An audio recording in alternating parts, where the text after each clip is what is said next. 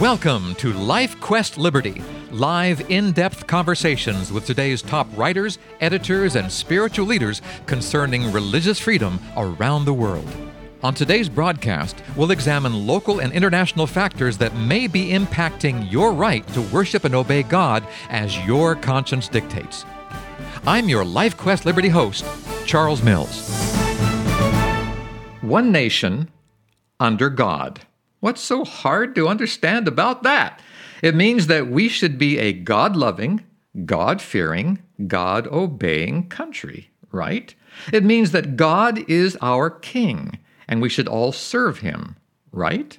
So America must be a Christian nation, right? Bettina Krause, editor of Liberty Magazine, joins us today via Skype to discuss that concept in detail. This program is sponsored by Liberty Magazine. Bettina, what exactly does it mean to be a Christian nation? Well, first of all, Charles, I have to say you are the master of provocative introduction. that was quite a setup to this topic.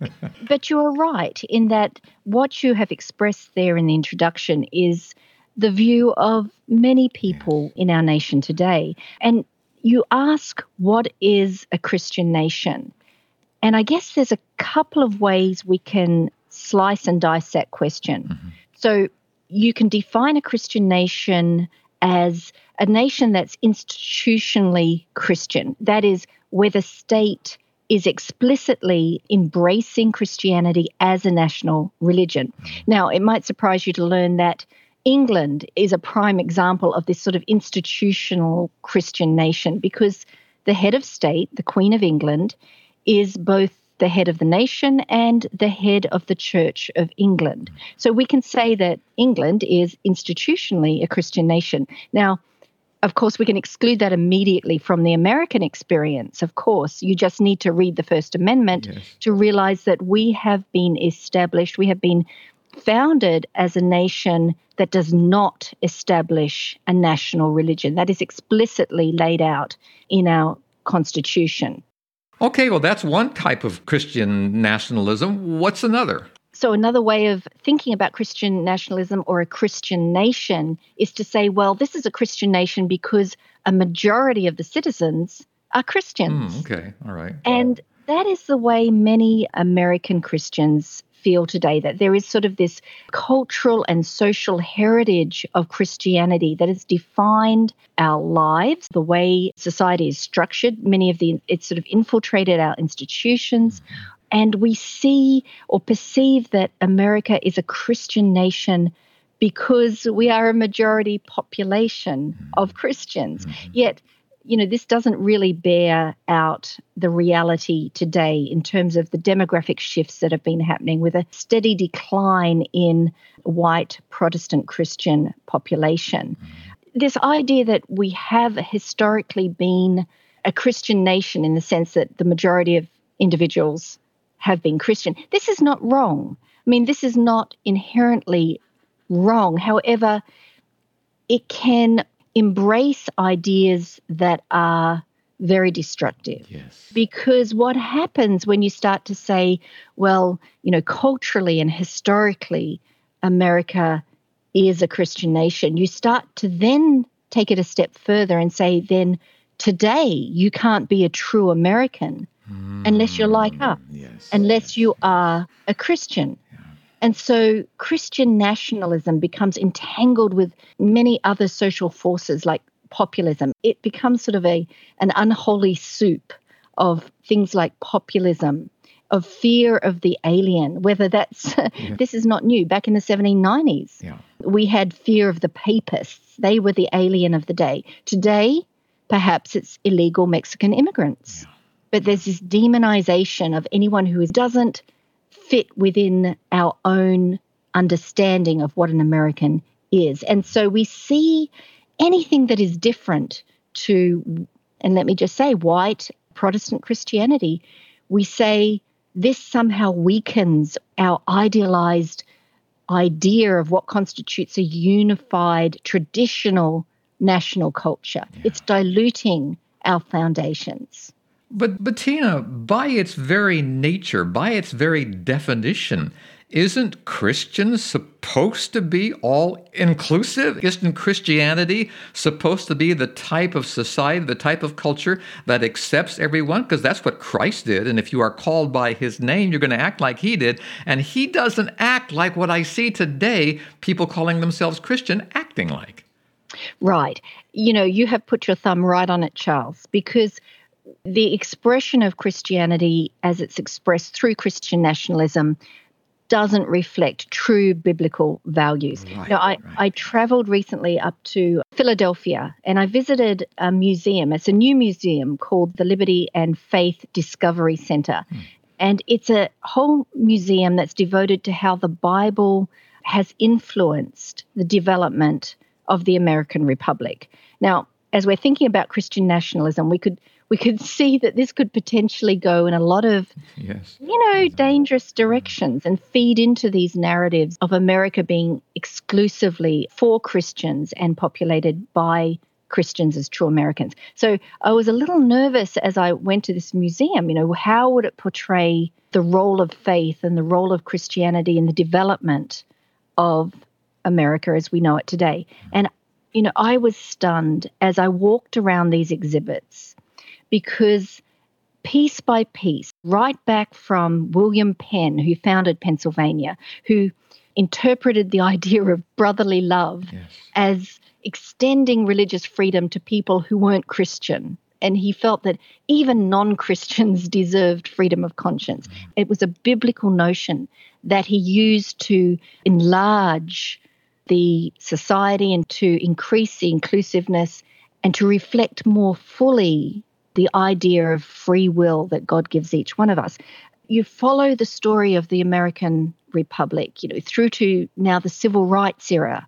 You have Martin Luther King Jr. and his idea of bringing justice to all God's children. You know, again, someone who is engaged in the public space, enlarging our idea of what justice means and of what inclusivity means. And he's fueled by biblical notions. Mm. And so we have wonderful, wonderful examples throughout the history of our nation of how faith has played an absolutely central role in actually allowing people of many different faiths and nationalities and, and social backgrounds and ethnicities, allowing them to live together.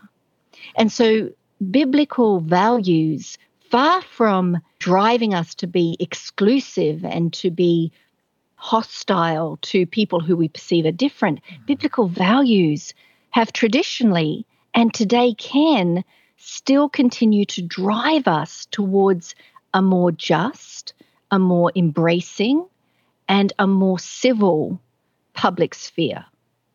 So the problem with Christian nationalism, as you see it, is not the fact that it exists. The problem is the definition of Christian that we find in Christian nationalism. There's something amiss there. Is that what you're saying? Well, of course, Christian nationalism as a phrase has taken on, you know, connotations that are something we would not want to be associated with. But the idea of a patriotic Christian, of a Christian who brings their faith, who brings their values, and allows that to fuel their activity in the public space for the good of everyone, not just Christians. That to me is a wonderful example and definition of how we, as Christians, as people of faith, can bring our values into the public space in a way that uplifts everyone. I want you to put your theological hat on for just a minute. How on earth, Bettina, did we get where we are, where we have so misread what it means to be a Christian that we are trying to turn our country into something based on our misconception of Christ? You know, that's a very good question. It's a million dollar question. And if I had the answer, I could give up my day job for sure. That's true.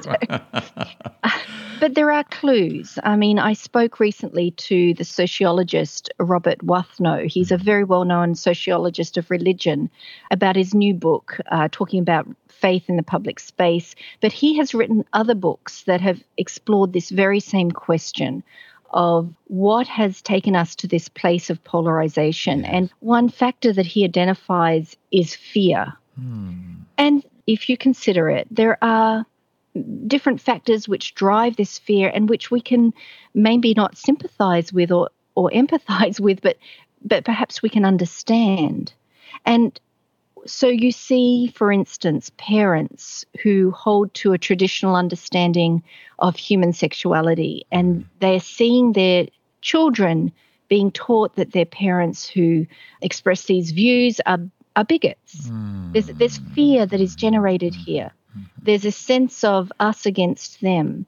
You know, you have this sense of increasing powerlessness. You have a sense of maybe growing militant secularism. Yes where you have a feeling that something important is being lost from the public space, something that's that's very dear to you, something that resonates with you as a person of faith. But this is all fear-driven thinking.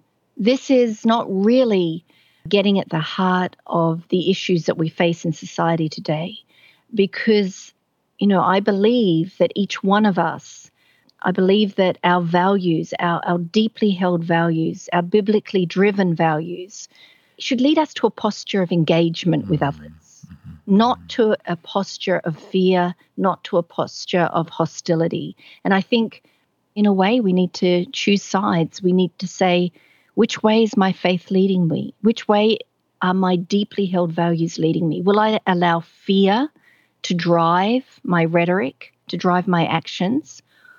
Or will I rely on the promises of someone who is far greater than me, who has more control over the situation oh, yes. than I ever will? Yes. Oh, yes.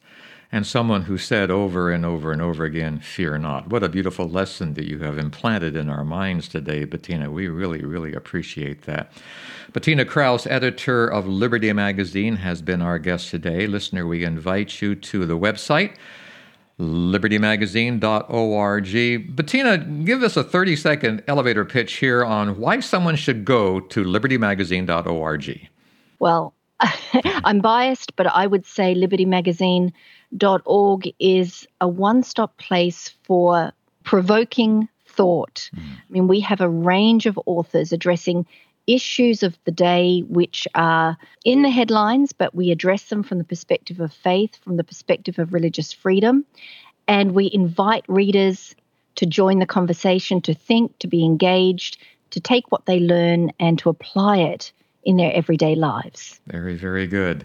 LibertyMagazine.org. Bettina, thank you so much for sharing what's on your heart today. We appreciate it.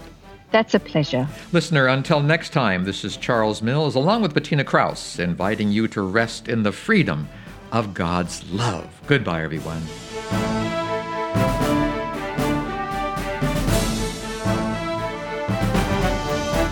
If you'd like more information about LifeQuest Liberty, call 443 391 7258 or email us through our website at libertymagazine.org. Join us again next week at the same time as we examine more of the threats and challenges facing your religious freedom. May God keep the flames of liberty burning in your heart today.